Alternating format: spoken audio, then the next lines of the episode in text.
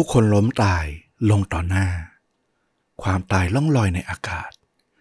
นี่คือโศกนาฏกรรม แห่งโพปาว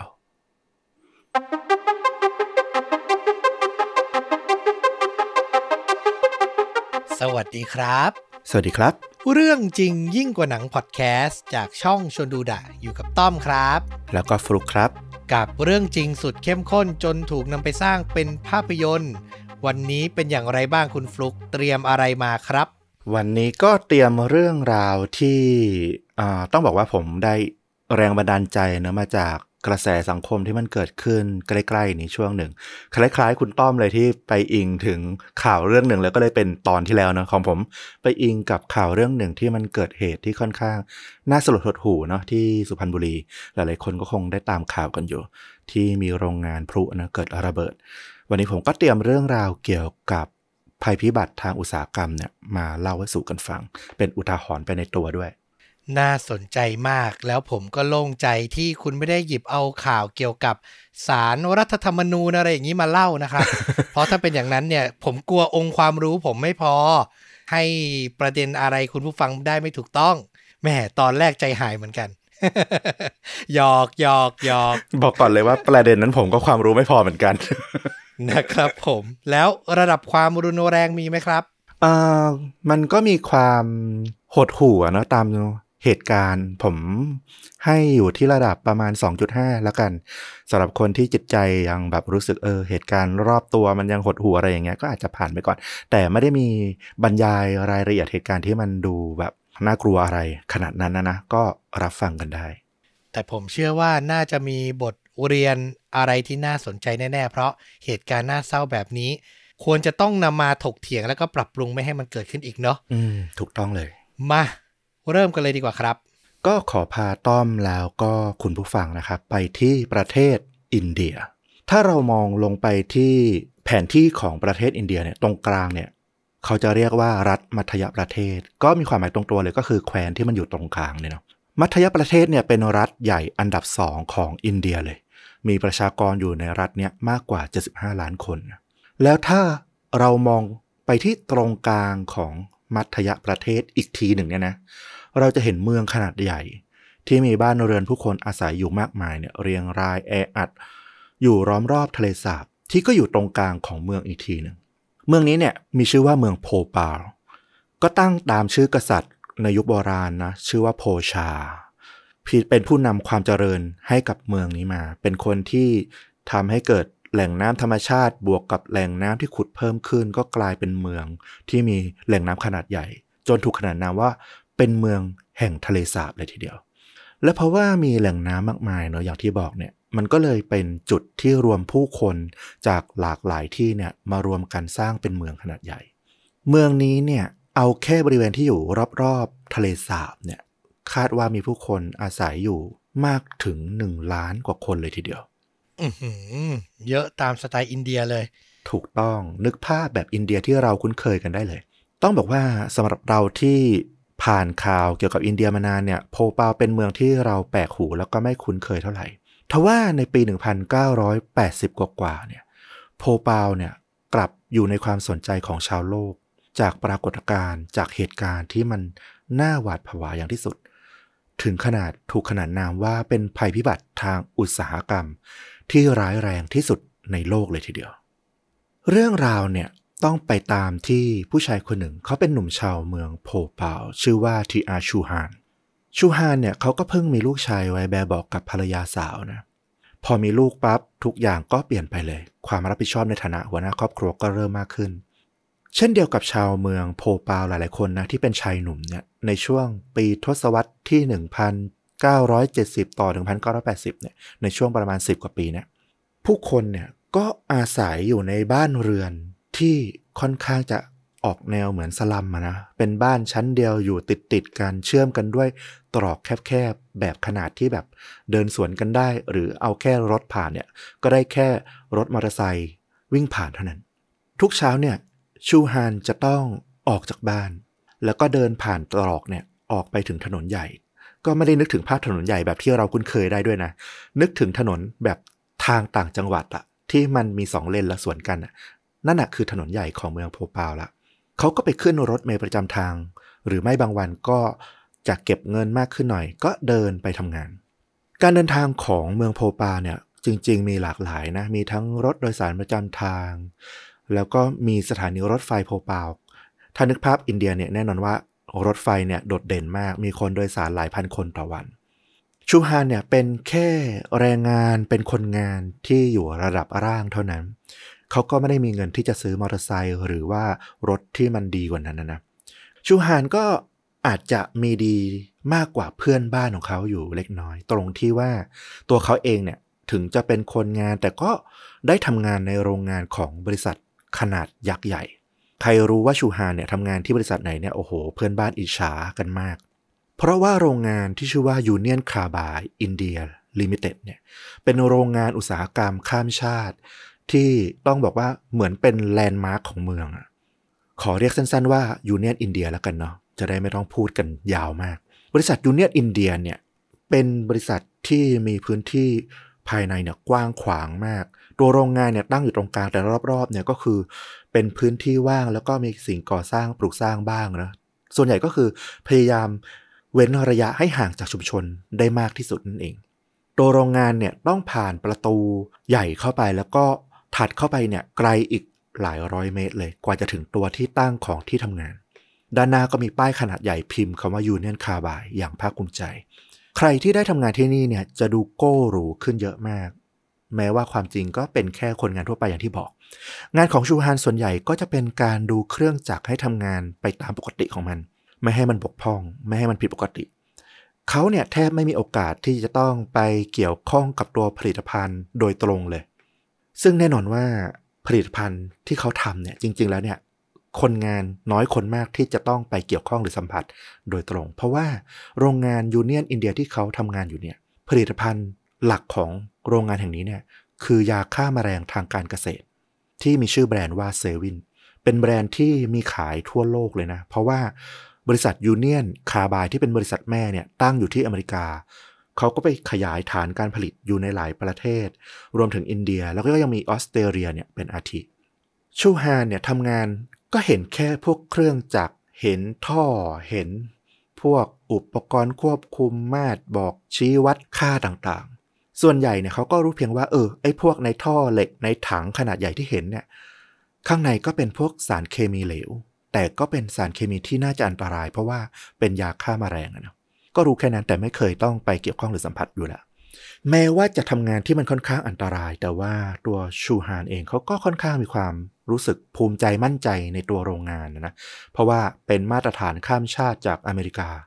มีคู่มือการทำงานแจกให้กับพนักงานทุกตำแหน่ง เวลาที่มีปัญหาหรืออะไรเกิดขึ้น เปิดดูหาได้เลยว่าต้องทำอะไรบ้าง เครื่องจักรก็มีมาตรวัดคอยตรวจสถานะการทำงานของสารเคมีในทุกจุดเลย มาตรการป้องกันการรั่วไหลของพวกสารเคมีต่างๆเนี่ยก็มีขั้นตอนรัดกุมมาก ชูฮันเคยพบเจอสารเคมีรั่วเป็นกลุ่มควันออกมาตามรอยต่อนะเขาก็ไม่ได้มีความรู้สึกหวาดกลัวเลย เพราะว่าเขาก็ได้รับการ อบรมมาแล้วว่าเออไอ้พวกนี้มันเป็นสิ่งที่สามารถพบเจอได้ในโรงงานทั่วไป มีโอกาสรั่วไหลออกมาบ้างเล็กน้อยเนี่ยเป็นเรื่องปกติไม่ต้องหวาดกลัว เพราะที่สำคัญเนี่ยไม่ว่าจะรั่วน้อยรั่วมากโรงงานก็เตรียมตัวรับมือไว้อย่างเต็มที่ทุกจุดที่มีการทำงานเนี่ยมีคนอยู่เนี่ยจะต้องมีตู้เก็บชุด ป้องกันสารพิษ กับพวกหน้ากากกันแก๊สพิษเอาไว้ มีการควบคุมการทำงานผ่านส่วนกลาง เพื่อลดความผิดพลาด ส่วนบุคคลที่หน้างาน แล้วก็มีระบบป้องกันความผิดพลาดในกรณีที่มันมีสารเคมีรั่วไหลเนี่ยเป็นกรณีที่แบบคิดไว้ worst case ร้ายแรงที่สุดของโรงงานเนี่ยก็มีระบบที่วางเป็นมาตรการชัดเจน มีการใช้ระบบปล่องท่อเผาทำลายสารเคมีอันตราย ก่อนที่มันจะรั่วไหลออกไปภายนอกโรงงาน มีสายฉีดน้ำแรงดันสูงเอาไว้ฉีดเจือจางสารพิษ ถ้ามันรั่วไหลออกมา นี่ก็เป็นมาตรการที่ชูหานก็ได้รับรู้นะว่าเออถ้ามันมีเหตุอะไรเกิดขึ้นเนี่ยต้องทำตามนี้อย่างที่บอก เอาง่าย ๆ คือเป็นโรงงานที่มาตรฐานสากลอะทุกอย่างเลยนะ เท่าที่ผมฟังมาเนี่ย ถูกต้องอย่างที่บอกเป็นโรงงานข้ามชาติ หลายปีที่ชูหานทำงานอยู่เนี่ยเขาก็พบเจอได้ยินเรื่องของอุบัติเหตุที่เกิดขึ้นในโรงงานบ้างนะ แต่ส่วนใหญ่ก็เป็นความสูญเสียเล็ก ๆ น้อยๆประปรายที่มันเกิดขึ้นได้ จะมีเหตุอุบัติเหตุที่ร้ายแรงถึงขนาดเสียชีวิตเนี่ยนับครั้งได้เลย น้อยมาก เท่าที่เขาเคยได้รู้เนี่ยก็มีเพียงครั้งเดียวเท่านั้น เขาก็บอกกับภรรยาของเขานะว่าเออไม่ต้องหวาดวิตกนะที่เขาไปทำงานอยู่ที่โรงงานแห่งนี้เพราะเป็นโรงงานที่ดีมาก มีมาตรฐานควบคุมนายฝรั่งที่เป็นผู้จัดการโรงงานเนี่ยเขาก็ดูส่งตรงมาจากอเมริกาเลย โพปาวเนี่ยเป็นทั้งเมืองทะเลสาแล้วก็อาจจะพูดได้เช่นกันว่า โพปาวก็เป็นเมืองแห่งยูเนียนคาบายอย่างที่บอกเลย บริษัทนี้มีความสำคัญกับเมืองมากๆ ไม่ว่าจะทางตรงหรือทางอ้อมเนี่ยความเจริญเนี่ยถูกนำมาที่เมืองนี้ผ่านยูเนียนอินเดีย มีการจ้างงาน รัฐบาลอินเดียสนับสนุนสร้างสาธารณูปโภคมาสนับสนุนอุตสาหกรรมใหญ่ ได้ทั้งถนนหนทางทางรถไฟไฟฟ้าประปาก็เพียบพร้อม เงินก็หมุนในระบบมาก โพปาวเป็นเมืองหลวงของ รัฐมัธยประเทศ ก็ยิ่งเจริญขึ้นไปอีก สิ่งที่ชูฮานคิดก็ไม่ต่างจากที่ชาวเมืองโพปาวส่วนใหญ่คิดนะ ว่าเออเนี่ยแหละ อบอุ่นสบายใจอยู่ภายใต้การดูแลของยูเนียนอินเดีย แต่มีคนที่คิดต่างอยู่คนหนึ่ง อาจจะเป็นคนเดียวของเมืองโพปาวเลยก็ได้ เขาเป็นนักข่าวชื่อว่าราชกุมารเกสวานีอายุประมาณ 30 ปี เขาทำงานอยู่ที่หนังสือพิมพ์ท้องถิ่นในเมืองโพปาวนอกจากที่เกสวานีเนี่ย จะไม่ภูมิใจในโรงงานยูเนียนอินเดียแล้วเนี่ยเขายังมีท่าทีที่แบบไม่ค่อยจะลงรอยหรือไว้ใจยูเนียนอินเดียด้วยซ้ำต้องบอกว่าจริง ๆ แล้วเขาไม่ใช่คนที่เกลียดชังบริษัทต่างชาติ บริษัทข้ามชาติ ไม่ได้เกลียดชังยูเนียนอินเดียมาแต่ดั้งแต่เดิมนะเพราะโรงงานเนี้ยมันก็ตั้งมาตั้งแต่ปี 1969 ก็เป็นทศวรรษแล้วความรู้สึกไม่ไว้ใจหรือ หวาดกลัวยูเนียนอินเดียเนี่ยของเกสวานีที่เป็นนักข่าวเนี่ยมันเพิ่งมาเริ่มเอาตอนหลังช่วงประมาณปี 1981 นี่เอง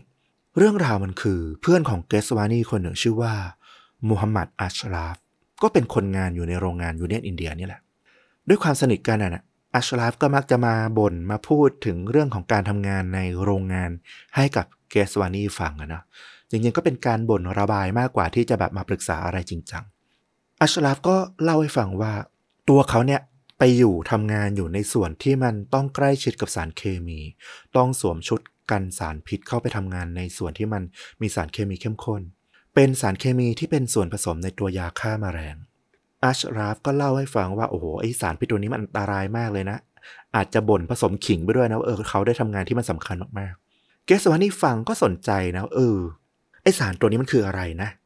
มันอันตรายขนาดนั้นเลยเหรอเพราะอาชราฟก็โม้นะว่าเออไอสารตัวนี้โอ้โหน่ากลัวมากต้องรัดกุมสุดๆ เข้าไปทำงาน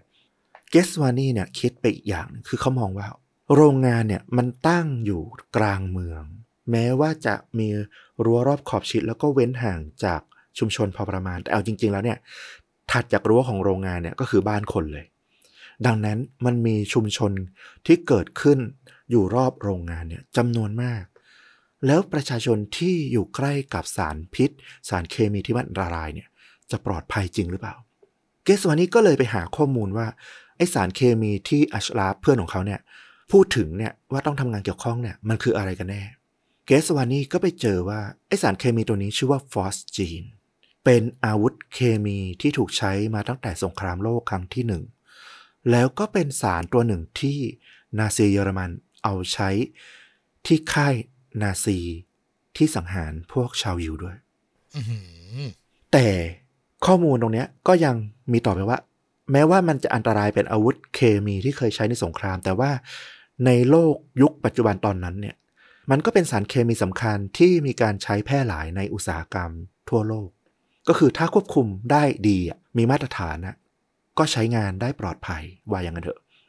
มันก็น่าจะเป็นเรื่องปกติที่ ยูเนียนอินเดียเนี่ยจะต้องระมัดระวังเป็นพิเศษในการใช้สารเคมีต่างๆอยู่ละ ตอนนั้นเกสวานีก็ยังไม่ได้ติดใจสงสัยอะไร หาข้อมูลได้จบตรงนี้ก็จบไป จนกระทั่ง 24 ธันวาคมปี 1981 ช่วงปลายปีนั่นเอง เกสวานีได้ข่าวร้ายอาชราฟเพื่อนของเขาเนี่ยเสียชีวิตจากการทำงาน เกสวันนี้ก็เดินทางไปที่บ้านของอัชลาฟนะ ไปให้กำลังใจครอบครัวของเพื่อนรักด้วย แล้วก็เลยได้ทราบข้อมูลที่ทำให้เขาเนี่ยรู้สึกต่างไปจากเดิมเลยกับยูเนียนอินเดียข้อมูลจากเพื่อนคนงานที่เอามาเล่าให้ฟังว่าเกิดอะไรขึ้นกับอัชลาฟเนี่ยก็คือ ในวันนั้นเนี่ยอัชลาฟกับคนงานอีกสองคนเนี่ยก็ใส่หน้ากากกันพิษแล้วก็ชุดป้องกันเนี่ยเข้าไปทำงานในส่วนสารเคมี ตัวนี้แหละฟอสจีน ปรากฏว่าไปทำอีท่าไหนไม่ทราบได้ ฟอสจีนเนี่ยมันดันหกเลอะใส่ตัวของอัชลาฟ อัชลาฟเนี่ยรู้อยู่แล้วว่าไอสารเคมีเนี่ยมันอันตราย คุมสติไม่อยู่ ตกใจก็ลนลาน รีบถอดชุดที่มันเลอะสารเคมีออก ลนลานตกใจ ถึงขนาดว่า ถอดแม้กระทั่งหน้ากากกันพิษออกด้วยอืมไม่ได้ปฏิบัติตามขั้นตอนนะเนาะตกใจจัด ใช่ถูกต้อง ก็คงแบบเหมือนอยู่ดีพุ่งใส่ตัวอย่างเงี้ยตะเลิดไปเลย ฟอสจีนก็เป็นก๊าซ ที่มันไม่มีสีแล้วก็มีกลิ่นจางๆ คล้ายกับหญ้าอ่อนๆ นั่นคือกลิ่นสุดท้ายที่อาชราฟได้รับรู้ก่อนที่เขาจะหมดสติลงด้วยความทุกข์ทรมาน ฟอสจีนจะเข้าไปในระบบทางเดินหายใจของเขา ไปทำลายเนื้อเยื่อ ส่วนที่มันใช้แลกเปลี่ยนออกซิเจนในปอด พอปอดไม่สามารถทำงานได้อาชราฟก็กระหืดกระหอบหายใจอย่างเอาเป็นเอาตายนะพยายามดึงอากาศเข้าไปในตัวมากขึ้น แต่แน่นอนว่าออกซิเจนมันไม่ไป เข้าไปในตัวเขาได้ ยิ่งหายใจก็ยิ่งมีแต่พิษเข้าไปในตัว สุดท้ายเขาก็ขาดใจตาย ร่างของอัชราฟถูกชันสูตรปอดของเขาเนี่ยฟีบเล็กลงไปเลย แล้วก็มีสีดำคล้ำตลอดตั้งแต่ทางเดินหายใจลงไปถึงปอด ยังมีร่องรอยน้ำลาย ฟูมปากเต็มอยู่ในปากของเขา ตาของอัชราฟเหลือกตื่นตระหนก แล้วก็สองมือเหน็กเกรงเพราะพยายามที่จะหายใจ เป็นภาพที่ดูน่ากลัวมาก หลังจากสูญเสียเพื่อนรักไป นักข่าวเกสวานีก็ไม่ไว้ใจยูเนียนอินเดียเขาก็ไปหาข้อมูลเพิ่มเติมเลยว่าไอ้โรงงานนี้มันทำงานยังไงกันแน่ ไปพยายามขอเอกสารไปหาเอกสาร ก็ต้องไปพึ่งนะ เพราะว่าไปขอจากตัวโรงงานเนี่ยอย่างเป็นทางการเนี่ยเขาไม่ให้ เขาถือว่าเป็นเอกสิทธิ์ของบริษัทข้ามชาติ เป็นความลับทางธุรกิจต่างๆนานาเกสวานีก็เลยไป ติดต่ออดีตพนักงานที่เคยถูกไล่ออกจากโรงงานเนี่ยให้ช่วยหาข้อมูลที่เขาเนี่ยยังเข้าถึงได้อยู่เนี่ยเอามาให้ เกสวานี่ใช้เวลาศึกษาข้อมูลต่างๆ ถึง 9 เดือนเต็ม จนเขียนบทความลงในหนังสือพิมพ์ ท้องถิ่นของเขา เพื่อบอกเล่าอันตรายที่อาจจะเกิดขึ้นจากโรงงานยูเนียนอินเดียที่อยู่กลางเมืองโพปาวเนี่ยเพื่อเตือนสาธารณชนว่า เฮ้ย มันมีอะไรที่อันตรายมากๆอยู่ใกล้ตัวเรานะ ในปี 1982 ถัดมา 1 ปีหลังจากที่อาชลาฟเสียชีวิตเนี่ยเขาก็ลงบทความชื่อเรื่องว่า ได้โปรดช่วยเมืองนี้ที ก็เล่าไปเลยว่า แม้ว่ายูเนียนอินเดียจะเป็นบริษัทยักษ์ใหญ่ที่นั่น ที่มีมาตรการดูน่าเชื่อถือเนี่ยแต่การที่มันใช้สารเคมีที่มีอันตรายสูงเนี่ยมันก็เหมือนการกอดระเบิดเอาไว้ จะป้องกันดีแค่ไหนก็มีโอกาสใช่ไหม ทุกคนควรจะต้องระมัดระวังตื่นตัวในเรื่องนี้ แม้ว่าเขาจะเขียนออกมา แต่มันก็ไม่ได้สร้างแรงกระเพื่อมอะไรในสังคมของโพปาวเลย เหมือนคนก็จะไม่ได้สนใจอะมีความเชื่อถือภาคภูมิใจแล้วก็มั่นใจในยูเนียนอินเดียมากกว่า แต่เกสวานีก็ยังไม่ยอมแพ้นะเขาเชื่อมากๆว่า มันเป็นเรื่องที่ต้องตระหนักก็เขียนบทความต่อเนื่องไปอีก ผ่านมาไม่กี่วัน คราวนี้บทความเนี่ยก็ทวีความรุนแรงขึ้นใช้ถ้อยคำด้วยดีกรีที่มันน่าสนใจดูน่าตื่นตระหนกขึ้น เขาเขียนบทความ ชุดที่สองชื่อเรื่องว่า โพปาวกำลังอยู่ขอบเหวของภูเขาไฟ เพื่อเตือนถึงความรุนแรงที่มันอาจจะเกิดขึ้นจากโรงงานแห่งนี้ว่าไม่ต่างจากภูเขาไฟระเบิดเลยนะเกสวานีก็พอทราบจากพวกคนงานแล้วว่า แม้ว่าประชาชนในเมืองโพปาเนี่ยดูจะไม่ได้สนใจไอ้ข่าวที่เขาเขียนมาก เพราะก็เป็นสนักพิมพ์เล็ก ๆ ด้วยนะแต่นายฝรั่งผู้จัดการโรงงานเนี่ยจากอเมริกาเนี่ยเหมือนจะได้อ่านบทความนี้แล้วก็ไม่ค่อยพอใจเท่าไหร่ เพราะว่ามันทำลายชื่อเสียงภาพลักษณ์ของโรงงาน แต่กับชาวเมืองเนี่ย โอ้โห กลุ่มเป้าหมายของเกสวานีที่เขาต้องการให้แบบตื่นตระหนัก หนักข้อเลย ทุกคนมองเขาเป็นตัวตลก ไม่มีใครคิดจริงจังเลยว่าไอ้สิ่งที่เขาเขียนเนี่ยจะเกิดขึ้นจริงได้ แม้แต่เพื่อนใกล้ชิดของเกสวานีบางคนเองอะยังบอกกับเขาด้วยซ้ำว่านายต้องเพี้ยนต้องบ้าไปแล้วแน่ๆที่คิดว่ามันจะเกิดเรื่องร้ายแรงขนาดภูเขาไฟระเบิดแบบนั้นนะไม่กี่วันถัดมาเกสวานีก็ยังไม่ยอมแพ้เขาเขียนบทความต่อลงอีก ชื่อเรื่องว่า ถ้าพวกคุณยังไม่เข้าใจเรื่องที่ผมเล่า พวกคุณจะตายกันหมด เหมือนพยายามตอบโต้คนที่มองว่าเขาเพอเจ้อนะว่า มันมีเหตุเกิดขึ้นจริง ๆ นะ ไม่ใช่ว่าเป็นเรื่องที่เขามโนเอาเองว่ามันจะเกิด มันมีข้อมูลที่เพิ่งเกิดก่อนหน้านี้ เพียง 3 วันก่อนที่เขาจะเขียนบทความนี้ออกมา วันที่ 5 ตุลาคม ปี 1982 มีการรั่วไหลของสารเคมีจากโรงงานแห่งนี้ แต่ว่าถูกปิดข่าว เพราะว่าเหตุการณ์ที่เกิดขึ้นเนี่ยมันส่งผลกระทบกับผู้คนในเขตสลัมที่อยู่ใกล้เคียงกับโรงงานเนี่ยนับพันคน ที่ต้องวิ่งหนีตายจากบ้านตัวเองด้วยความกลัว พวกชาวบ้านเนี่ยไม่สามารถกลับเข้าบ้านตัวเองได้ถึง 8 ชั่วโมงนะจนแน่ใจว่าเออปลอดภัยและสารเคมีไม่ได้รั่วไหลยอย่างที่น่ากังวล แต่เกสวานี่ก็บอกว่า เหตุการณ์ครั้งนี้เนี่ยมีคนงานถึง 18 คนนะที่ได้รับบาดเจ็บ นอกจากนั้นเนี่ยเกสวานี่ยังเผยข้อมูลในจุดที่เขาไปหามาเพิ่มอีกว่า ตัวโรงงานเนี่ยมันตั้งอยู่ในพื้นที่ที่คณะกรรมการผังเมืองของโพปาวเนี่ย เดิมทีไม่อนุญาตให้ตั้งโรงงาน แต่ด้วยเล่ห์สนกลใดก็ไม่รู้เหมือนกัน บริษัทข้ามชาติเนี่ยไปคุยผ่านทางรัฐบาลที่ใหญ่กว่าของเมืองนะจนในสุดก็ได้สิทธิ์ในการตั้งโรงงานตรงจุดเนี่ยกลางเมืองเกสวานี่ไปพบข้อมูลว่าเคยมีเอกสารจากเจ้าหน้าที่น้ำดีนะที่เคยพยายามยื่นเรื่อง ให้โรงงานของยูเนียนอินเดียเนี่ย ย้ายออกไปจากเขตชุมชน แต่ผลลัพธ์ที่ตามมาที่เกสวานี่ไปพบก็คือ เจ้าหน้าที่ข้าราชการคนนี้กลายเป็นถูกสั่งย้ายไปซะเอง หลังจากนั้นก็ไม่มีใครพูดเรื่องของการย้ายโรงงานอีกเลย เกสวานี่เขียนบทความชิ้นนี้ขึ้นมาเนี่ยตั้งใจจะให้เห็นว่ายูเนียนเนี่ยเป็นตัวร้าย เป็นตัวที่อันตราย เป็นตัวที่เล่นไม่ซื่อกับคนที่อยู่รายรอบ แม้แต่แรงงานที่เป็นหนึ่งในสมาชิกของโรงงานเอง แล้วก็เป็นอันตรายที่รัฐบาลหรือหน่วยงานรัฐไม่สามารถตรวจสอบได้ แต่ไม่มีใครสนใจอีกครั้ง โรงงานเปิดดำเนินการต่อไป ไม่มีใครเจ็บใครตายหลังจากนั้น เหตุการณ์ที่เกิดขึ้นในวันที่ 5 ตุลาคม ก็มีแค่ชาวบ้านกลุ่มน้อย หลักพันคนเมื่อเทียบกับล้านคนของทั้งเมืองเนี่ย คนก็เลยไม่รู้สึกรู้สาอะไร ชูฮานที่เป็นพนักงานของโรงงานแห่งนี้เนี่ย เขาไม่ได้อ่านบทความของเกสวานี่หรอก แต่เขาก็พอรู้ว่านายฝรั่งของเขาเนี่ยมีท่าทีหงุดหงิดอยู่บ่อยครั้งเลยในขณะที่เดินถือหนังสือพิมพ์ท้องถิ่นไปมา แล้วก็คุยกับพวกหัวหน้าคนงานต่างๆ ว่าต้องจัดการเรื่องนี้ให้มันเด็ดขาด อย่าให้เกิดเรื่องไม่ดีกับโรงงาน ไม่ได้หมายถึงพวกเหตุอุบัติเหตุต่างๆแต่หมายถึง พยายามที่จะต้องปิดปากพวกสื่อพวกนักหนังสือพิมพ์ซะชูฮานก็รู้แหละว่างานเขามันก็มีความเสี่ยงบ้าง เพราะว่า เขาก็ได้รับรู้ข่าวของอาชลาฟที่เสียชีวิตไปก่อนน้าแต่มันก็เป็นการเสี่ยงที่มีการจัดการที่ดีอย่างที่บอก เขาก็บอกภรรยากับลูกของเขาแล้วว่า เออ สบายใจได้ยูเนียนอินเดียจะดูแลพวกเราอย่างแน่นอน อาจจะมีเหตุการณ์ให้ตื่นเต้นขึ้นบ้าง แค่สองสาครั้ง ผ่านไปสามปีก็พบเจออยู่แค่ประมาณนะหนึ่งครั้งสามครั้งไม่เกินนี้ ในตอนนั้นเนี่ยน่าจะมี คนคนเดียวเท่านั้นเองที่นอนหลับลงไปไม่สนิทเต็มไปด้วยความหวาดกลัวนั่นก็คือนักข่าวเกสวานีเหตุการณ์ผ่านมาอย่างที่บอก 3 ปีมาถึงปี 1984 30 พฤศจิกายน ปี 1984 ชูฮานก็ยังทำงานอยู่ที่โรงงานแห่งนี้ เขาดูมาตรวัดแรงดันในหน้างานที่เขาดูแลเนี่ยนะ เป็นเครื่องวัดแรงดันในถังบรรจุสารพิษอีกตัวหนึ่งที่ไม่ใช่ฟอสจีน แต่ก็เป็นสารตั้งต้นหลักของการผลิตยาฆ่าแมลงเหมือนกัน ชูฮานแล้วก็เพื่อนพนักงานเนี่ยเรียกไอ้ถังเนี่ยว่า MIC ก็เป็นชื่อเรียกย่อของสารเคมี เข็มที่เขาเห็นเนี่ยความดันมันพุ่งขึ้นสูงแบบผิดปกติมากๆ เขาก็ไม่รู้ทำไง เปิดหาคู่มือก็เปิดไม่รู้จะต้องดูตรงไหน ก็เลยตัดสินใจวิ่งไปหาหัวหน้างงาน ที่ชื่อว่าซูมานเดย์เป็นคนอินเดียเหมือนกัน ก็ไปถามแล้วว่า เนี่ย มาดมันพุ่งขึ้นสูงมากเลย ความดันมันสูงขึ้นมากเลย จะให้ทำยังไงซูมานเดย์ก็ตำหนิชูฮานนะว่าทำไมถึงไม่ดูขั้นตอน ความปลอดภัยตามคู่มือซะก่อนเล่า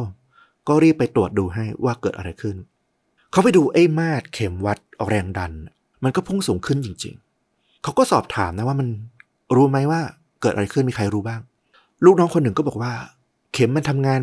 บอกค่าผิดมาหลายวันละ ไม่มีอะไรหรอกหัวหน้า แต่ซูมานเดนเนี่ยเป็นหัวหน้าที่มีนิสัยที่ดีนะเขามีความรอบคอบสูง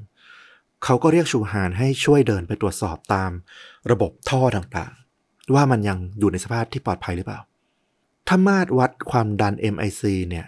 มันไม่ได้ทำงานผิดปกติ และทำงานถูกต้องเนี่ยค่าที่บอกเป็นของจริงเนี่ยสิ่งที่มันกำลังจะเกิดขึ้นก็คือ ถังบรรจุสารเคมีที่อยู่ใต้ดินของโรงงานเนี่ยมันจะต้องกำลังขยายตัว อย่างมาก และผลที่ตามมาเนี่ย อุณหภูมิมันจะต้องสูงจัดๆ เพราะแรงดันมันสูงมาก สุมันเดย์ก็คิดไปหลายอย่าง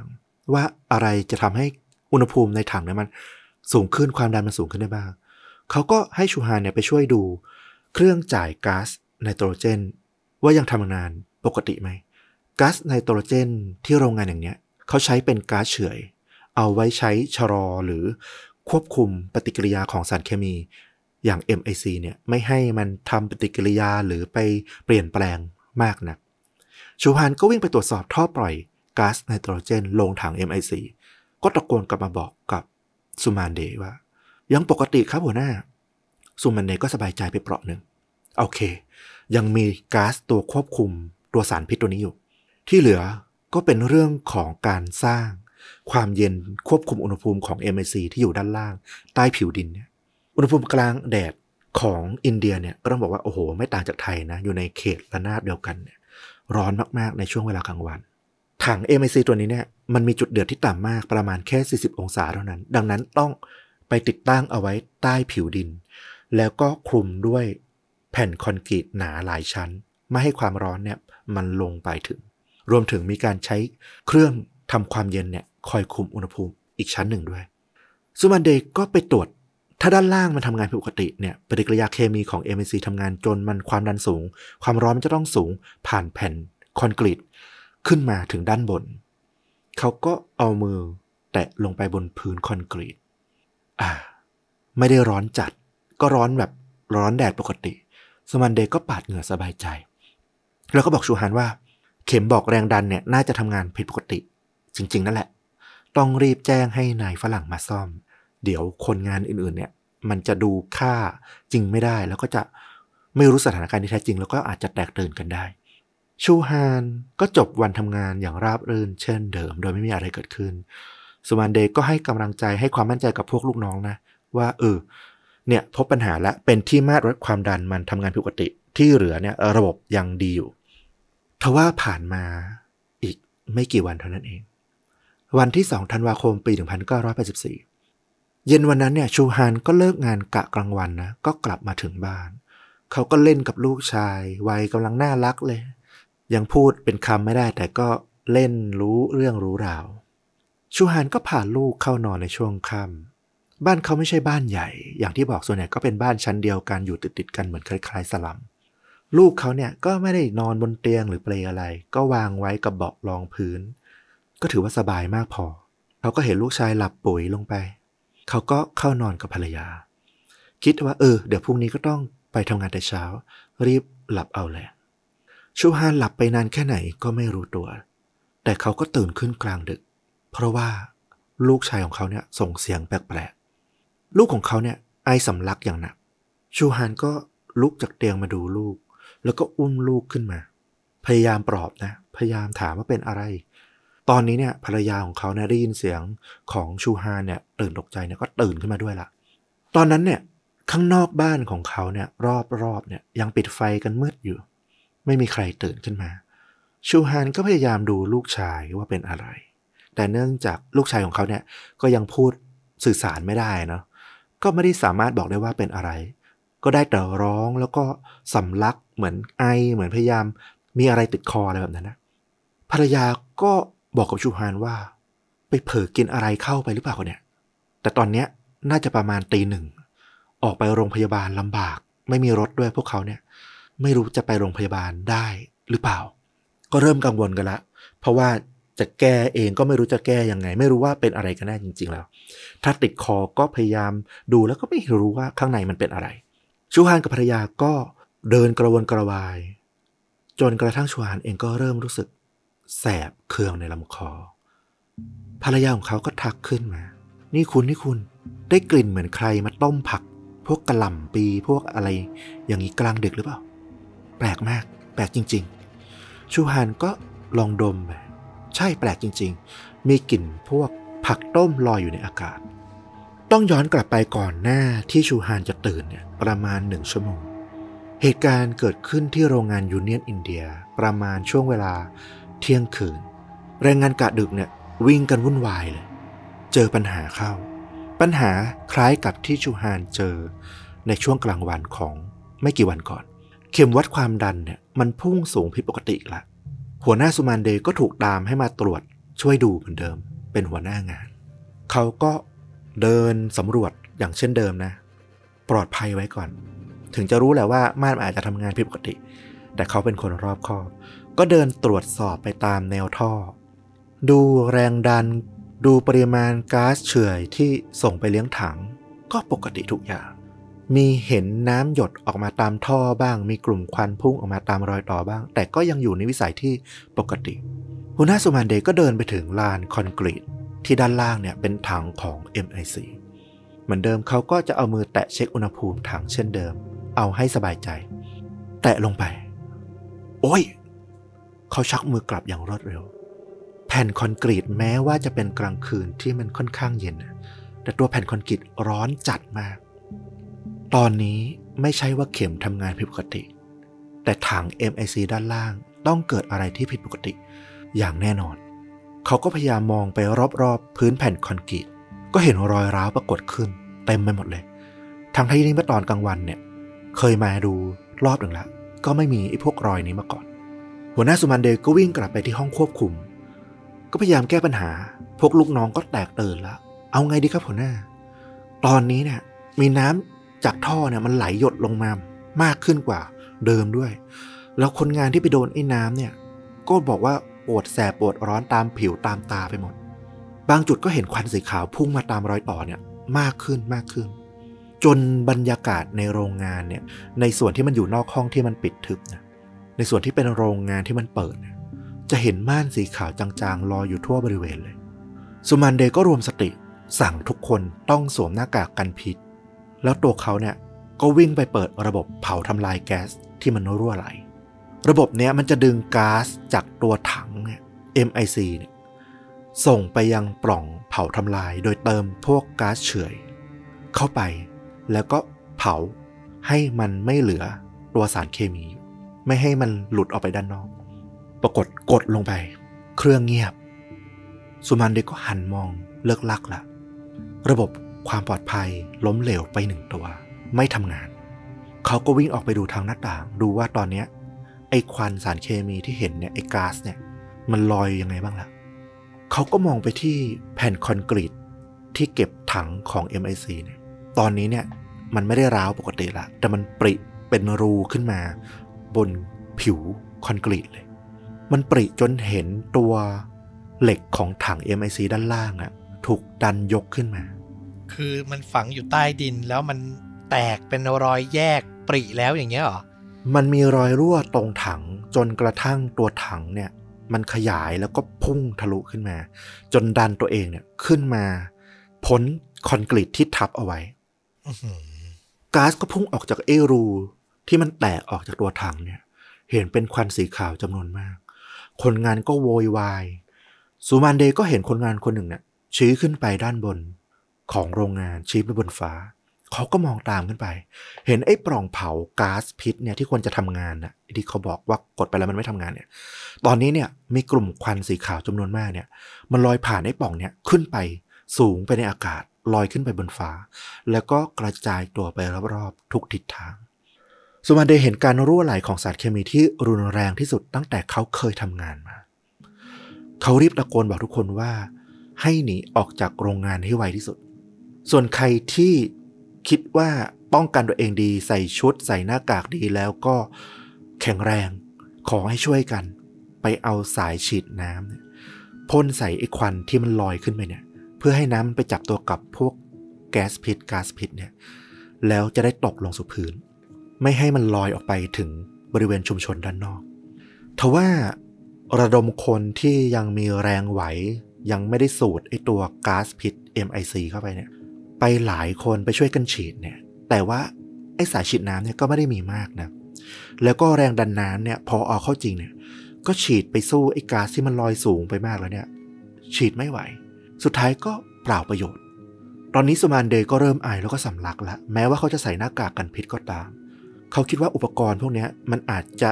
ถูกใช้ถูกซื้อมาเก็บไว้นานมาก และจนไม่ได้มีการตรวจสอบ แล้วก็อาจจะทำให้ประสิทธิภาพของพวกหน้ากากเนี่ยมันลดลง อาจจะกันแก๊สพิษไม่ได้เท่าเดิม เขาก็รู้แล้วว่าเออเขาอยู่ในสภาพนี้ได้ไม่นานกันแม้ว่าจะใส่หน้ากาก และตอนนี้เนี่ยโรงงานก็หมดหนทางที่จะกอบกู้สถานการณ์แล้ว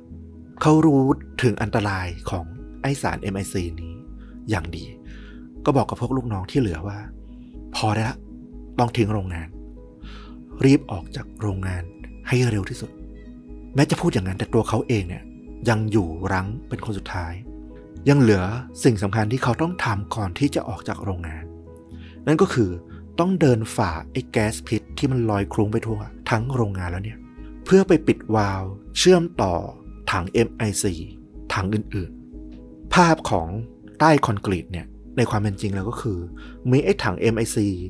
ขนาดใหญ่เนี่ยที่ใส่สารเคมีได้เป็นหลักสิบตันเนี่ยอยู่ถึง 3 ถัง ตอนนี้เนี่ยที่มันมีปัญหาเนี่ยคือถังแค่ใบเดียวเท่านั้น ถ้าปล่อยให้อีก 2 ถังที่มันเชื่อมต่อกันเนี่ยสารมันรั่วมาแทนที่ไอ้ถังที่ 1 ที่มันมีรูเปิดแล้วเนี่ย จนสารมันออกมาทั้ง 3 ถังเนี่ยมันจะเป็นภัยร้ายแรงที่ไม่อาจจะคิดภาพได้เลยว่าจะเกิดอะไรขึ้นสุมันเดย์ต้องไปปิด วาล์วที่เชื่อมต่อเขาวิ่งผ่านม่านควันหนาไป แน่นอนว่า ยิ่งรีบเนี่ยก็ยิ่งหายใจแรง หายใจแรงก็สูดไอ้กาดเนี่ยเข้าไปมากขึ้น ตอนนี้สายลำคอสำลักอยากจะอาเจียน แต่ก็ยังต้องเดินเพื่อไปปิดวาล์วให้ได้ แล้วซูมานเดย์ก็ไปถึงลานคอนกรีต ตรงนั้นเนี่ยน่ากลัวมาก มันอยู่ใกล้กับถังที่มันมีรูรั่วแล้วก็ควันพิษเนี่ยพุ่งผ่านอย่างรุนแรง เสียวจะระเบิด แต่ซูมานเดย์ก็ไปปิด วาล์วได้สำเร็จ เขาหนีออกมาเป็นคนท้ายๆขณะที่เดินหนีออกมาจากโรงงานเนี่ยเขายังไม่วายนะ ยังมองหาว่ามีคนติดค้างอยู่ข้างในอีกหรือเปล่า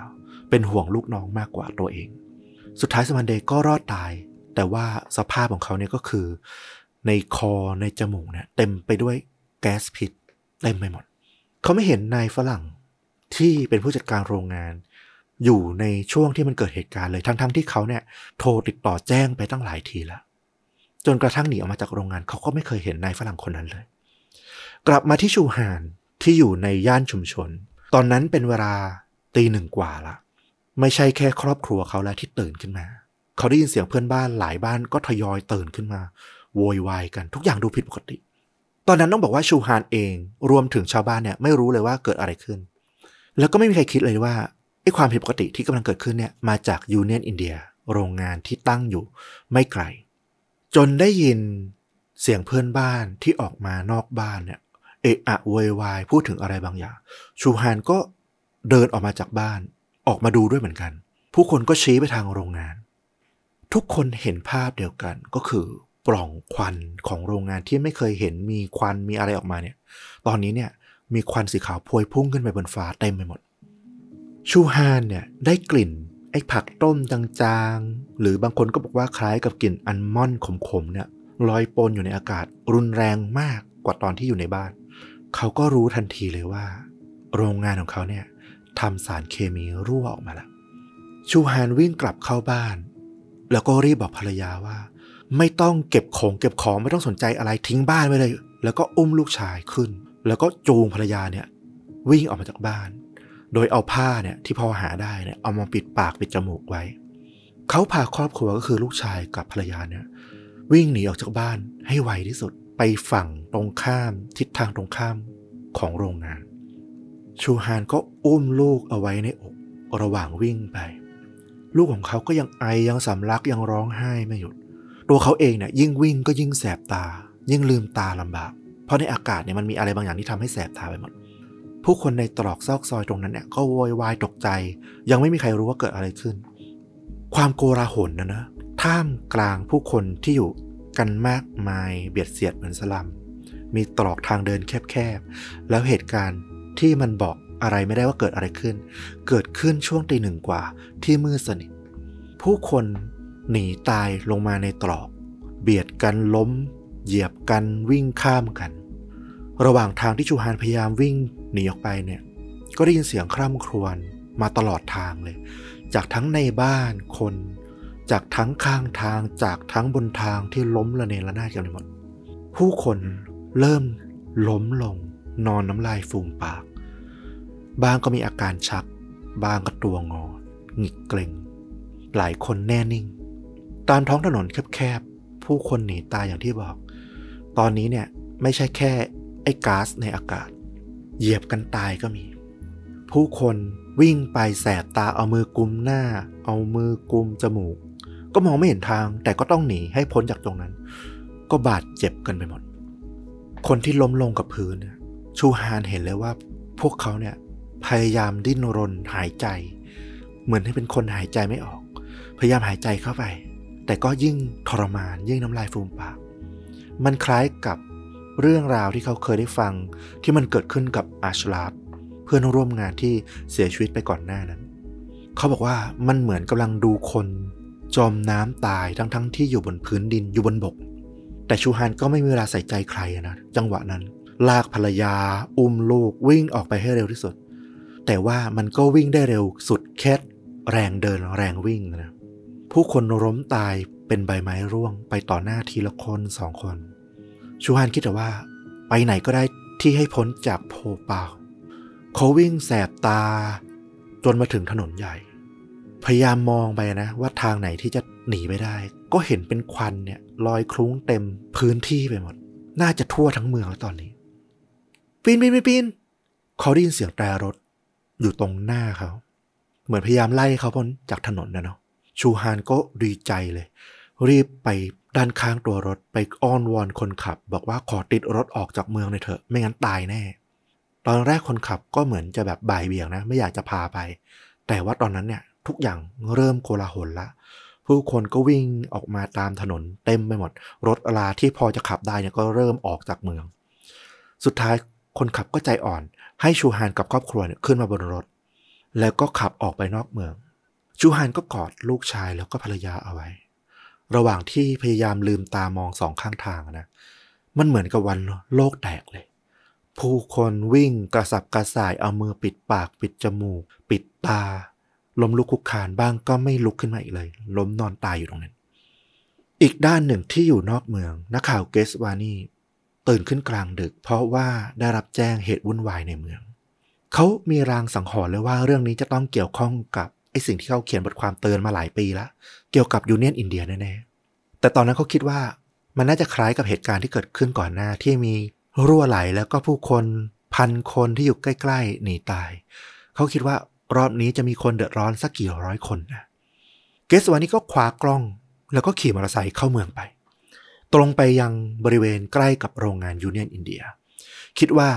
จะต้องไปถ่ายภาพไอเหตุความวุ่นวายที่เกิดขึ้นในโรงงานให้เห็นเลยว่าเนี่ย แม้แต่คนที่ทำงานอยู่ในนั้นอะยังไม่ปลอดภัยเลย เอามาตีพิมพ์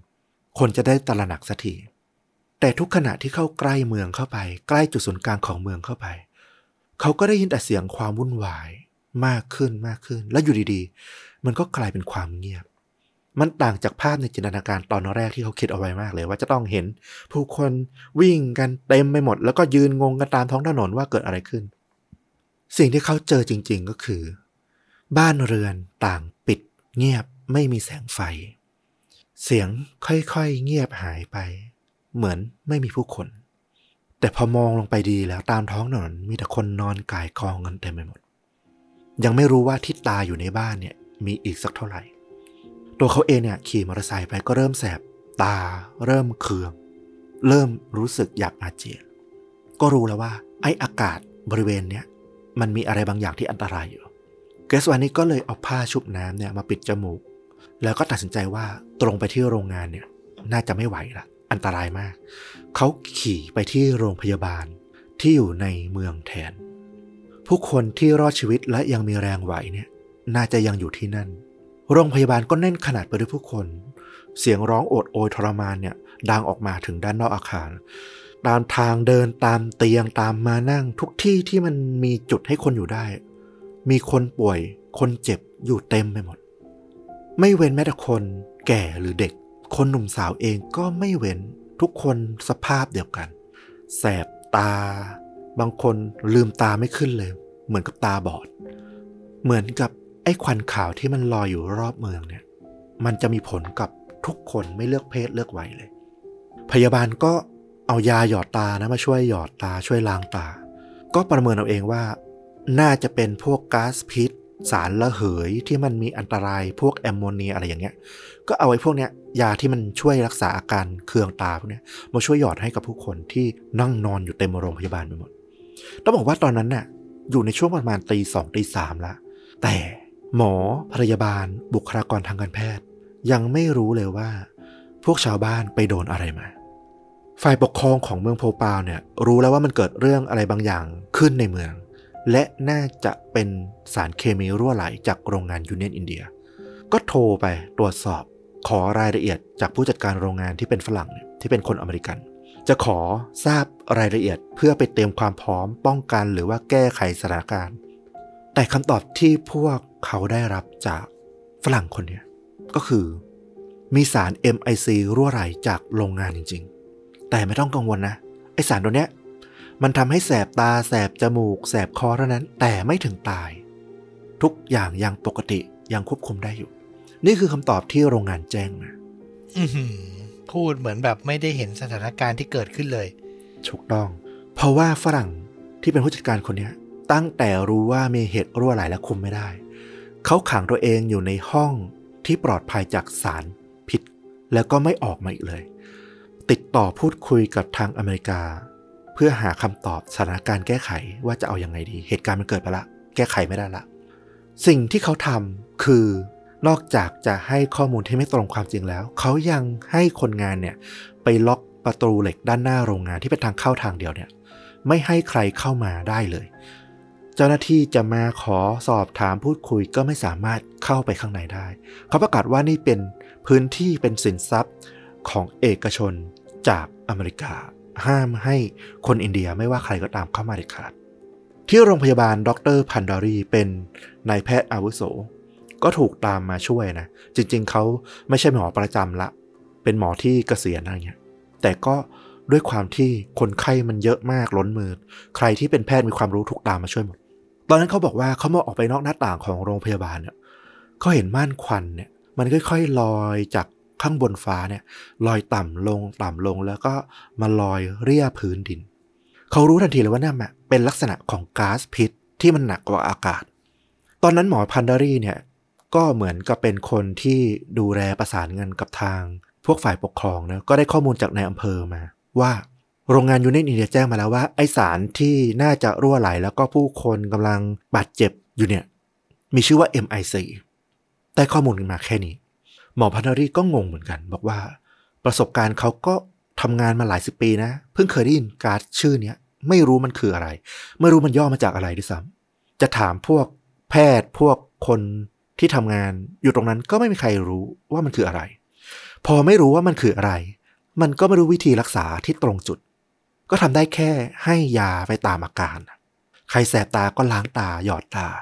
ใครเคืองคอก็พยายามให้ดื่มน้ำหรือทำอะไรไป ใครที่มีภาวะล้มเหลว หมดสติก็พยายามปั๊มหัวใจช่วย พยายามให้ออกซิเจน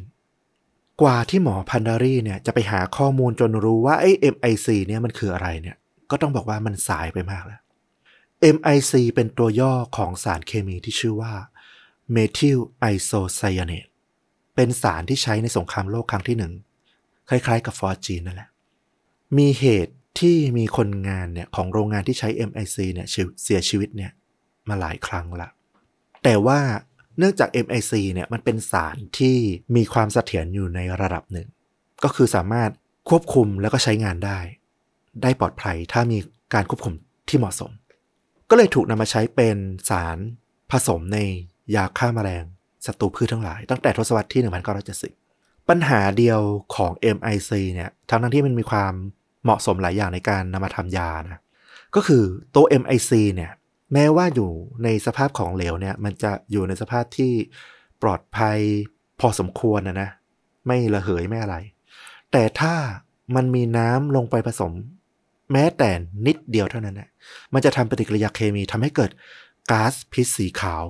จำนวนมหาศาลขึ้นทันที และนั่นคือสาเหตุที่เกิดแรงดันมหาศาลขึ้นในถังของ MIC หากสังเกตชื่อของ MIC ดีๆเนี่ย Methyl Isocyanate ใช่แล้วไซยาเนตมันคือสารประกอบไซยาไนด์อืมก๊าซสีขาวที่เหมือนหมอกที่เห็นกันอยู่นั่นนะมันก็คือหมอกไซยาไนด์ใครที่รับก๊าซนี้ไปมากเพียงพอ ก็สามารถเสียชีวิตได้ทันที ปกติเนี่ย คนในโรงงานยูเนียนอินเดียเนี่ยก็ไม่มีใครเรียกชื่อเต็มของสารนี้ ทุกคนก็เรียก MIC กันหมด เหมือนกับว่าทาง ผู้ว่าจ้างผู้จัดการโรงงานก็ตั้งใจที่จะให้ทุกคนรู้แค่ว่ามันคือ MIC จะได้ไม่ต้องติดขิดตะขวงใจกับคำว่าไซยาเนตที่มันคล้ายกับไซยาไนจะได้ไม่รู้สึกว่ามันเป็นพิษร้ายแรงขนาดนั้น MIC เนี่ยถ้ามันเข้าไปในร่างกายมากเพียงพอนะในรูปของก๊าซเนี่ยนะมันจะไปบีบให้ร่างกายเนี่ยขับเลือดออกไปตามรูของปอดที่ใช้แลกเปลี่ยนก๊าซจนกระทั่งมีภาวะ เหมือนน้ำท่วมปอด หายใจไม่ออก ปอดไม่ทำงาน ก็คล้ายๆฟอสจีนคือ คนที่ถูกเนี่ยจะเหมือนกับจมน้ำทางทั้งที่ตัวเองเนี่ยอยู่บนพื้นดินปกติ แล้วก็ไม่นานเลยก็จะเสียชีวิตลง นั่นคือภาพที่เกิดขึ้นกับชาวเมืองพอปาที่นอนล้มตายเต็มถนน เต็มพื้นบ้านในบ้านตัวเองเต็มไปหมด ตอนนั้นเนี่ยต้องบอกว่าหากโรงงานยูเนียนอินเดียเนี่ย แจ้งข้อมูลที่มันถูกต้องบอกว่ามันคือสารอะไรกันแน่เนี่ย เป็นพิษจากไซยาไนด์เนี่ย ตั้งแต่แรกเนี่ย บางทีพวกหมอพวกบุคลากรทางการแพทย์เนี่ย จะร้องขอพวกสารเคมีที่ใช้แก้พิษพวกไซยาไนด์เนี่ยได้เร็วกว่านี้ เหตุการณ์ผ่านไปหลายชั่วโมงจนกระทั่งแสงแดดของเช้าวันที่ 3 ธันวาคมเนี่ย เริ่มฉายขึ้น จากเมืองที่อยู่ในความมืดมันก็เริ่มเห็นว่ามันเกิดอะไรขึ้นจริง ๆ กันแน่ เมืองทั้งเมืองโพปา เงียบกริบเหมือนเมืองร้าง บ้านเรือนของชาวบ้านหลายหมื่นคนรอบโรงงาน แปรสภาพกลายเป็นอาคารว่างเปล่า วัวควายที่ถูกเลี้ยงเอาไว้ ถูกผูกเอาไว้แล้วมันหนีไม่ได้เนี่ย นอนล้มตายตัวแข็งเต็มไปหมด ต้องเอารถใหญ่เนี่ยมายกเพื่อเอาไปฝัง เช่นเดียวกันซากศพร่างของผู้คนเนี่ยเต็มไปหมด ทยอยถูกยกใส่เปลเนี่ย ออกจากตามถนนออกจากบ้าน ไปยังลานกว้างของเมือง เพื่อเอาไปฝังหรือเอาไปเผาตามความเชื่อของแต่ละศาสนา ซึ่งส่วนใหญ่เนี่ยชาวเมืองภูปาวก็เป็นผู้นับถือศาสนาฮินดูแล้วก็อิสลาม เสียงร้องไห้ระงมไปทั่วทั้งเมือง ตอนนั้นมีแต่ความตายแล้วก็ใบหน้าอันหมดหวังว่างเปล่าของผู้คนที่ยังรอดชีวิตอยู่ หลายคนเสียครอบครัว เสียคนรักไปใน เพียงไม่กี่นาที เพียงชั่วข้ามคืนทุกอย่างกลับตาลปัด และข่าวเกสวานี่เนี่ยยังแทบไม่ได้นอนเลยจากเมื่อคืน เขาแบกกล้องถ่ายสภาพของผู้คนตั้งแต่ในโรงพยาบาล จนมาถึงด้านนอกที่เห็นซากศพมากมาย ตอนนั้นเนี่ยเป็นข่าวรับรู้กันไปทั่วประเทศอินเดียละนักข่าวจากทั่วสารทิศเนี่ยก็ลงมาในพื้นที่ หลังจากได้รับแจ้งนะว่าไอ้พวกก๊าซพิษเนี่ยมันข้อสูญสลายไปในอากาศเนี่ยพอสมควรละ มีความปลอดภัยพอประมาณแต่ คนที่เข้ามาในพื้นที่ส่วนใหญ่ก็พยายามหาอะไรมาป้องกันนะมาปิดจมูกปิดปากเอาไว้ก่อน มีตัวเลขของผู้เสียชีวิตอย่างเป็นทางการในเหตุการณ์คืนเดียวนั่นนะนะอยู่ที่ประมาณ 3,000 คน เป็นตัวเลขที่ฝ่ายปกครองของโพปาเนี่ยรายงานจากไอ้ยอดที่พอจะสำรวจได้ที่มีการยกมาที่ลานมาเผามาฝัง ขณะตัวเลขที่ไม่เป็นทางการเนี่ย มีคนบันทึกแล้วก็เชื่อกันว่า อาจจะมากถึง16,000คนเลยทีเดียวอื้อหือยิ่งกว่าสงครามกลางเมืองบางที่อีกนะ ถูกต้องลองนึกสภาพ คนตายพร้อมกันในคืนเดียว16,000คน โอ้โห นี่มันนรกบนดินชัดๆยังไม่นับว่ามีคนที่บาดเจ็บพิการอีกนับแสนคน ช่างภาพข่าวคนหนึ่งที่เดินทางมาในพื้นที่ชื่อว่าพาโบบาโทโรมิว เขาก็มาจากกรุงนิวเดลีเลยนะ มาถ่ายภาพเพื่อขายพวกเอเจนซี่ต่างประเทศ เขาไปถ่ายภาพภาพหนึ่ง ซึ่งมันถูกใช้แทนเหตุการณ์ทั้งหมดของโพปาวในวันนั้น เป็นภาพที่เป็นไอคอนิกนะ เป็นตัวแทนของเหตุการณ์เลย เป็นภาพขาวดำของเด็กหญิงวัยเพียงน่าจะไม่กี่ขวบเท่านั้นเอง ที่ไม่สามารถระบุตัวตนได้นะว่าเธอคือใครชื่ออะไรกันแน่ ใบหน้าขาวซีดของเธอเนี่ย โผล่เหนือผิวดินมาแค่ส่วนศีรษะ แล้วก็มีมือของพ่อของเธอเนี่ยลูบลงไปบนใบหน้า แล้วก็กำลังเอาดินเนี่ยกรบฝัง ใบหน้าของเธอเนี่ยเป็นใบหน้าที่แปลกประหลาดมาก มันเหมือนใบหน้าที่เด็กหญิงกำลังหลับอยู่ แต่ว่าดวงตาของเธอมันหลุบโบลงไปข้างล่าง เหมือนกับตุ๊กตาที่ถูกถอดดวงตาออก ภาพนี้มันทั้งหดหูสะท้อนถึงความรุนแรงความสูญเสีย แล้วก็ความเศร้า หลังจากนั้นหนึ่งปีภาพเนี้ยที่ว่าเป็นตัวแทนของเหตุการณ์นี้เนี่ยได้รับรางวัล World Press Photo of the Year ต้องบอกว่าเป็นภาพที่สะเทือนใจมากๆครับ ฟลุกส่งให้ผมดูแล้ว ขออนุญาตไม่นำขึ้นโชว์ในคลิปนะ ถ้าใครสนใจอยากจะรับชม เดี๋ยวจะแปะลิงก์ไว้ให้ที่ top comment ใน YouTube ก็แล้วกัน อืมในขณะที่เกสวานีเองที่เป็นนักข่าวในพื้นที่เนี่ย หลังจากเหตุการณ์นี้เกิดขึ้นเป็นที่รับรู้กันทั่วไป เขาก็ได้รับการเชิญไปยังรายการวิทยุรายการโทรทัศน์มากมาย เพื่อสอบถาม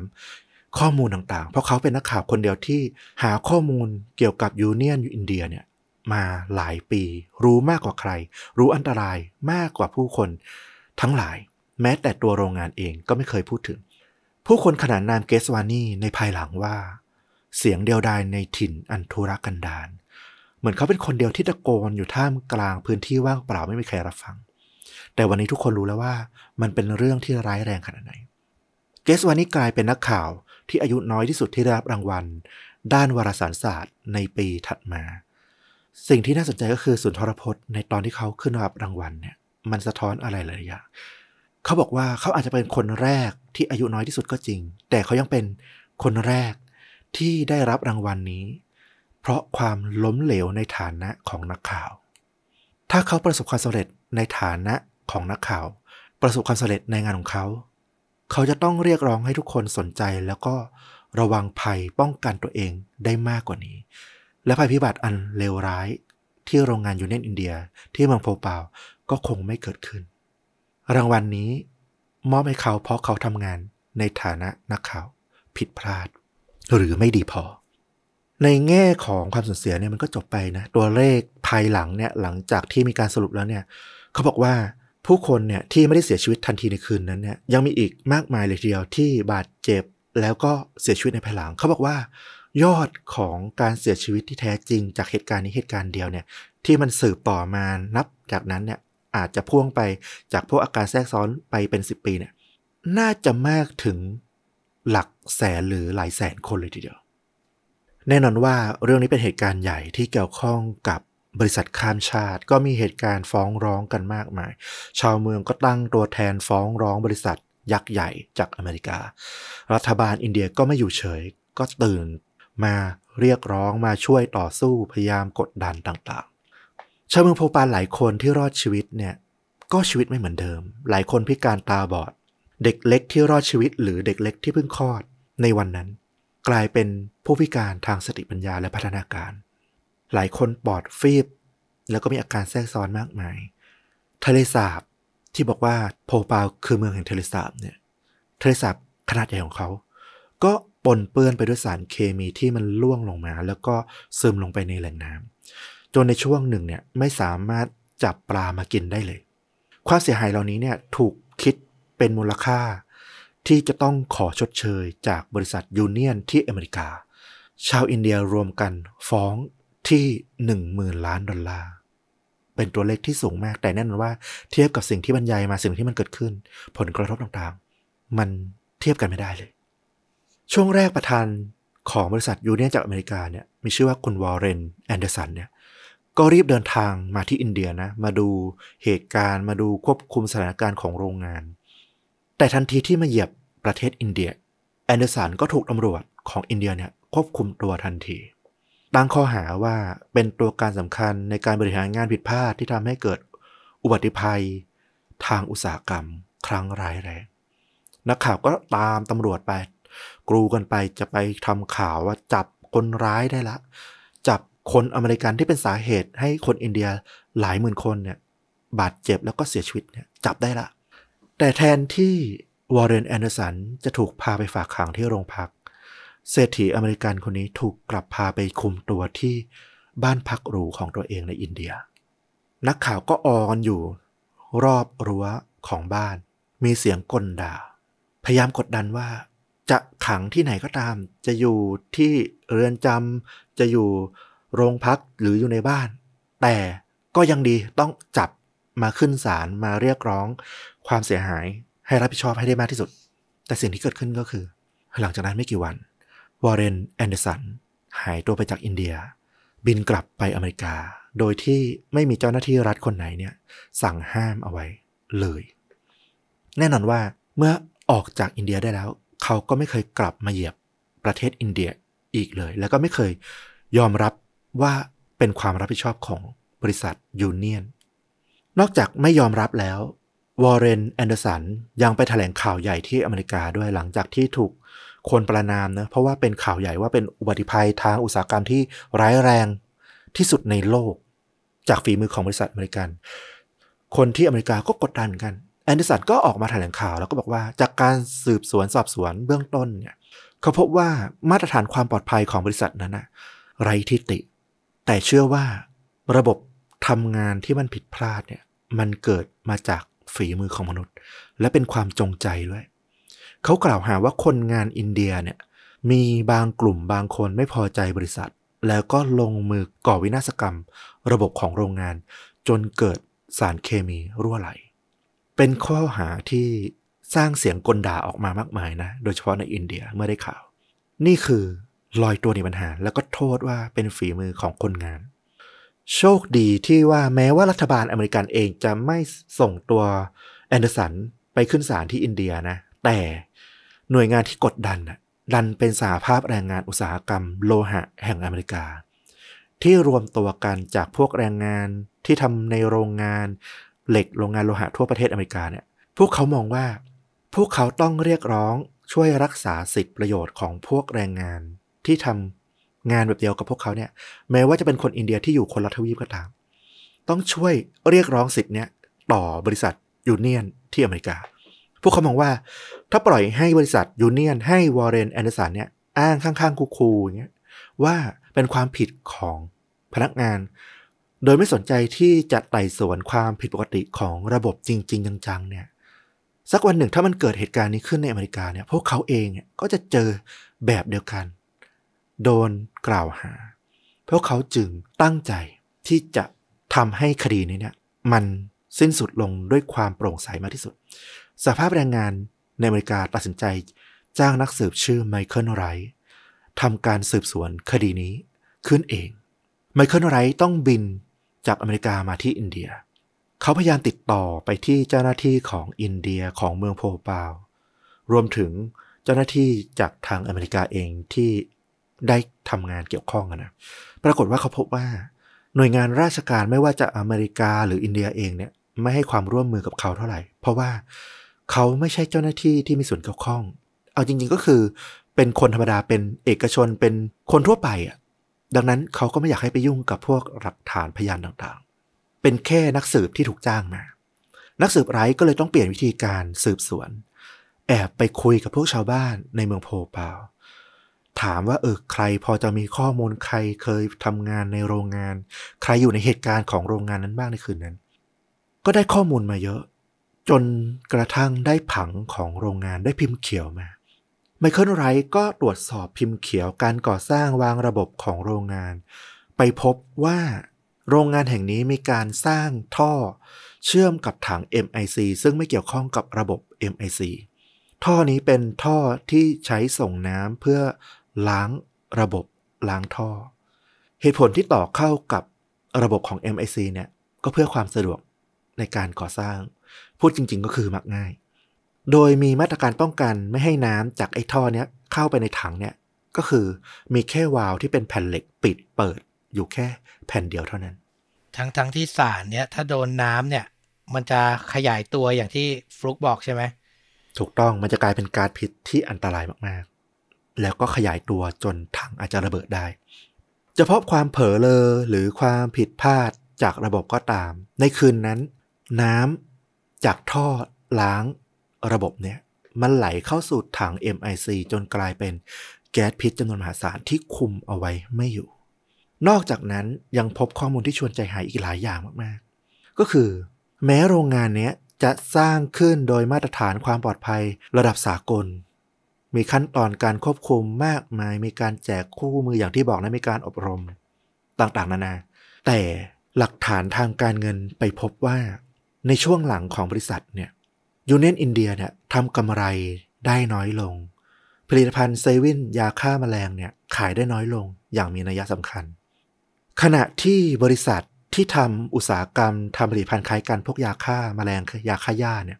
หลายที่อย่างไบรเออร์เนี่ย ที่เป็นบริษัทยักษ์ใหญ่ของโลกเนี่ยเขาก็ยังเลิกใช้ MIC ไปแล้ว เพราะว่าเป็นสารเคมีที่อันตราย แล้วก็ควบคุมได้แย่กว่าสารตัวอื่น แต่ว่าสารตัวอื่นเนี่ยที่มันปลอดภัยกว่าเนี่ยราคามันสูงยูเนียนอินเดียก็เลยตัดสินใจเลือกใช้ MIC ในการผลิต เพราะต้นทุนถูกกว่า พอกำไรน้อย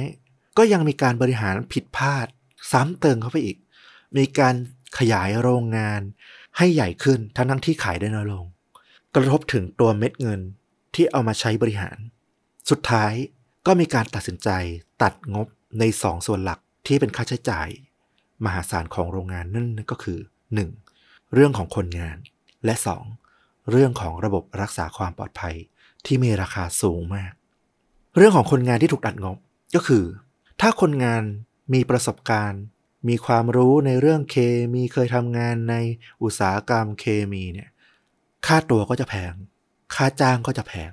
พวกเขาก็เลยไล่แรงงานออก แล้วก็จ้างพวกคนงานที่ประสบการณ์น้อยๆมา มาจับอบรมไม่กี่วัน แจกคู่มือการทำงาน แล้วก็ให้ไปทำงานตามหน้างานหนึ่งก็คือ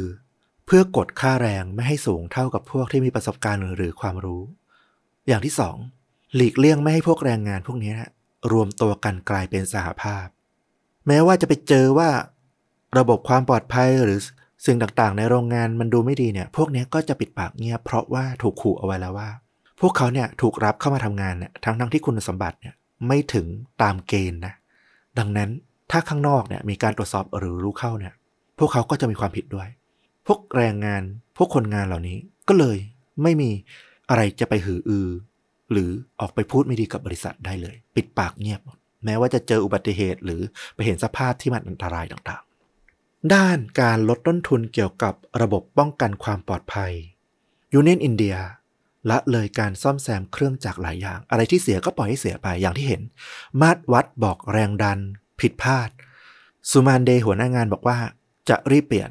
แต่พอแจ้งไปทางผู้บริหารที่เป็นนายฝรั่งก็ไม่มีการเปลี่ยน ระบบ ปล่องหอเผาทำลายแก๊สที่มันรั่วไหล ที่ควรทำงานได้เป็นมาตรการสำคัญ ที่จะช่วยได้มากๆ เนี่ย พบว่าเสียไม่สามารถใช้งานได้เนี่ยมากว่า 2 เดือนแล้วก่อนหน้าที่จะเกิดเหตุการณ์ แต่ก็ไม่มีการแก้ไข ไม่มีการเร่งแก้ไข สายยางฉีดน้ำที่บอกว่าเอาไว้ใช้ฉีดคุมสารพิษเนี่ยให้มันตกลงมาไม่ให้มัน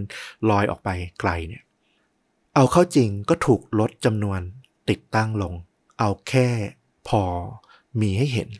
ไม่ได้มากพอที่จะใช้งานได้จริง ไอสาร MIC ที่มีจุดเดือนต่ำมาก และต้องมีเครื่องทำความเย็นช่วยลดปฏิกิริยาอย่างที่บอกไปเนี่ยหกเดือนก่อนหน้า บริษัทแอบสั่งปิดเครื่องทำความเย็นที่มันอยู่ใต้ดินก็ไม่มีใครรู้ สั่งปิดการทำงาน เพราะว่ามันเปลืองไฟ อากาศอินเดียเนี่ยร้อนเป็นทุนอยู่ล้วดังนั้นยิ่งปิดเครื่องทำความเย็นเนี่ยยิ่งเสี่ยงที่จะทำให้ตัวก๊าซเนี่ยมัน ขยายตัวแล้วก็เกิดแรงดันสูงเนี่ยได้ง่ายมากขึ้น ยิ่งขุดลงไปเห็นข้อมูลต่างๆ ออกมาเรื่อยๆเนี่ยชื่อบทความของเกสวานี่ที่เคยเขียนเตือนเอาไว้เนี่ยที่ว่าโภปาลตั้งอยู่ขอบเหวของภูเขาไฟเนี่ยไม่เกินจริงเลย เพียงแต่ว่าชาวเมืองนับล้านไม่รู้ตัวว่าพวกเขากำลังเสี่ยงอยู่กับอะไร และหน่วยงานที่อาจจะรู้และเกี่ยวข้องอย่างรัฐบาลอินเดียที่ มีหน่วยงานส่วนหนึ่งเนี่ยไปถือหุ้นเกือบครึ่งหนึ่งในบริษัทยูเนียนอินเดียเนี่ยก็ไม่มีท่าทีที่จะกระตือรือร้นเข้าไปควบคุม หรือไปดูแล การต่อสู้เรียกร้องค่าชดเชยที่บอกว่าหมื่นล้านดอลลาร์เนี่ยดำเนินไปหลายสิบปีจนสุดท้ายยูเนียนของอเมริกาก็ขอยุติคดี ไกล่เกลี่ยยอมจ่ายปิดปากคนอินเดีย แค่ 400 ล้านดอลลาร์เท่านั้น แล้วก็เหลือทิ้งเอาไว้ด้วยผลกระทบทางสุขภาพของประชาชน ที่ยาวนานเรื้อรังอีกหลายสิบปี ประวัติศาสตร์ของอินเดียช่วงหนึ่งเลย ผูกพันอยู่กับผลกระทบที่ตามมาจากเมืองโพปาวนี่เอง นิดหนึ่งครอบครัวที่เขาคุณพ่อเขาทำงานอยู่ที่นั่นน่ะที่เขาขึ้นรถไปอะสุดท้ายเขารอดไหม คุณชูฮานใช่ไหมอืมที่ออกไปกับลูกแล้วก็ภรรยาสุดท้ายรอด เพราะว่าได้ขึ้นรถคันนั้นแหละ ถ้ายังวิ่งอยู่เนี่ยก็น่าจะไม่รอดอื้อหืออันนี้ถามนิดนึงเพราะว่าติดอยู่ในใจอืมตอนแรกเนี่ย คิดว่ามันจะเป็นความประมาทการที่รัฐอาจจะเลินเล่อให้โรงงาน ไปตั้งอยู่ในเขตชุมชน จนพอมันเกิดเหตุอะไรมันก็แย่ไป แต่ฟังมาจนถึงบทสรุปเนี่ยมันหนักกว่านั้น อย่างที่ฟลุกเกริ่นไปตอนต้นว่าไอสารเนี่ยมันเคยใช้ในสงครามโลก เพื่อหวังจะได้อำนาจเพื่อครองโลก สำหรับผมการกระทำของบริษัทนี้เนี่ยบริษัทข้ามชาตินี้เนี่ยไม่ต่างจากตอนสงครามโลกเลย แต่แค่เปลี่ยนจุดมุ่งหมาย จากการได้มีอำนาจครองโลก เปลี่ยนเป็นตัวเงินเปลี่ยนเป็นกำไรเท่านั้นเองอืมมันเหมือนกันเลยคุณการที่ละเลยความปลอดภัยละเลยชีวิตคน เพียงเพื่อจะประหยัดงบ เพียงเพื่อจะทำกำไรให้สูงสุด มันเลวร้ายไม่ต่างกับการทำสงครามเลยนะ ในความรู้สึกผมอะเป็นประวัติศาสตร์ที่ควรจะ ต้องนำมาพูดคุยนำมาศึกษา ไม่แพ้สงครามโลกครั้งที่หนึ่งครั้งที่สองที่ผ่านมาเลย ผมว่าก็เป็นประวัติศาสตร์ความผิดพลาดและความเห็นแก่ตัวของโลกยุคใหม่เนี่ยยุค 80-90 เนี่ยที่ต้องนำมาเป็นบทเรียนสำคัญ โดยเฉพาะประเทศกำลังพัฒนาแบบบ้านเราที่แน่นอน ในอนาคตเดี๋ยวมันก็จะต้องมีโปรเจกต์โน้นโปรเจกต์นี้ของบริษัทข้ามชาติมาอีกอ แต่ก็ยังดีที่ในยุคนี้มันยังมีโซเชียลมีเดียเสียงของประชาชนมันดังขึ้น แล้วมันก็มีบทเรียนจากในอดีตมาเยอะพอสมควร รวมถึงโลกของเราก็ตระหนักถึงปัญหาด้านสิ่งแวดล้อมปัญหาความปลอดภัยต่อร่างกาย เยอะขึ้นกว่าที่ย้อนไป 40-50 ปีที่มันเกิดเรื่องนี้แล้วพอสมควร ผมก็ยังพอจะมีความหวังนะว่ามันจะไม่เกิดเหตุร้ายแรงขนาดนี้บนโลกนี้อีกนะ เป็นบทเรียนราคาแพงที่ผมว่าดีมากเลยที่ฟลุกนำมาเล่า เพราะเอาจริง ๆ มันก็ไม่ได้ถูกพูดถึงในประเทศของเรามากขนาดนั้นน่ะ ทั้งๆที่มันใกล้เคียง และมันเป็นบทเรียนชั้นดีจริง ๆ นะ อืม ก็สำหรับภาพยนตร์เนาะ ถ้าบอกว่าแอปพลิเคชัน HBO Go เนี่ย มีซีรีส์ชั้นดีอย่างเชอร์โนบิลที่พี่เล่าถึงโรงงานผลิตไฟฟ้านิวเคลียร์ที่รัสเซียเนี่ยนะที่โซเวียตเนี่ยนะแล้วก็ Netflix ของญี่ปุ่นเนี่ย มีซีรีส์ มีหนังอย่าง The Days ที่เล่าเรื่องโรงไฟฟ้านิวเคลียร์ที่ฟุกุชิมะเนี่ย ก็มีหนังเรื่องหนึ่งที่เป็นตัวแทนจากอินเดียแล้วก็ลงใน Netflix เนี่ยที่เทียบเคียงกันได้เลย นั่นคือซีรีส์ชื่อเรื่องว่า The Railwaymen พนักงานรถไฟอะนะ The Untold Story of Popal ในที่84นะ ก็เล่าเรื่องของเหตุการณ์ที่เกี่ยวข้องกับเมืองโพปาลในคืนนั้นแหละ แต่เล่าในอีกมุมหนึ่ง เล่าถึงเหล่าฮีโร่ที่ถูกมองข้ามมาตลอด จากเหตุการณ์ดังกล่าว ผู้คนไปพูดถึงเรื่องความผิดพลาด เรื่องของผู้คนที่สูญเสีย แต่มันมีคนกลุ่มหนึ่งที่ถูกเรียกได้จริง ๆ เลยว่าเป็นฮีโร่ของเหตุการณ์นี้ ซีรีส์นี้เล่าเรื่องราวประมาณ 4 ตอน ตอนละประมาณ 1 ชั่วโมงนะ แต่ว่าดูสนุกเข้มข้นทุกตอน เป็นหนังอินเดียที่เราว่าถ้าเกาหลีเนี่ย เป็นเจ้าพ่อเจ้าแม่ในเรื่องของดราม่ายุคนี้ แต่เอาจริง ๆ เนี่ยในยุคก่อนหน้านี้โอ้โห อินเดียกินขาดมาตลอดนะถ้าใครเคยดูพวกหนังอินเดีย เรื่องนี้ก็เหมือนกัน เขาเอาเหตุการณ์นั้นนะที่เพื่องโพปาเนี่ยมาผูกเล่าเรื่องใหม่โดยใส่ตัวละครที่มีอยู่จริง ผสมกับตัวละครที่แต่งขึ้นมาด้วยเนี่ย ใส่เข้าไปได้อย่างมีสีสัน แล้วก็เล่าเรื่องเหตุการณ์ที่ถ้าใครฟังพอดแคสต์ของเราวันนี้ทั้งหมดเนี่ยหนังเรื่องนี้เนี่ยไปเล่า อีกเหตุการณ์หนึ่งซึ่งผมก็หลีกเลี่ยงไม่ได้พูดถึงนะนะ เพื่อจะให้ไปชมในซีรีส์นี้เอง เป็นเรื่องราวของสถานีรถไฟที่อยู่ในเมืองโพปาลอยู่ใกล้กับโรงงานนี้มากๆ พนักงานรถไฟที่สังกัดประจำอยู่ที่สถานีรถไฟแห่งนี้เนี่ยเป็นผู้ช่วยให้ผู้คนที่โดยสารรถไฟกว่าพันคนกว่าพันชีวิตเนี่ยรอดจากความตาย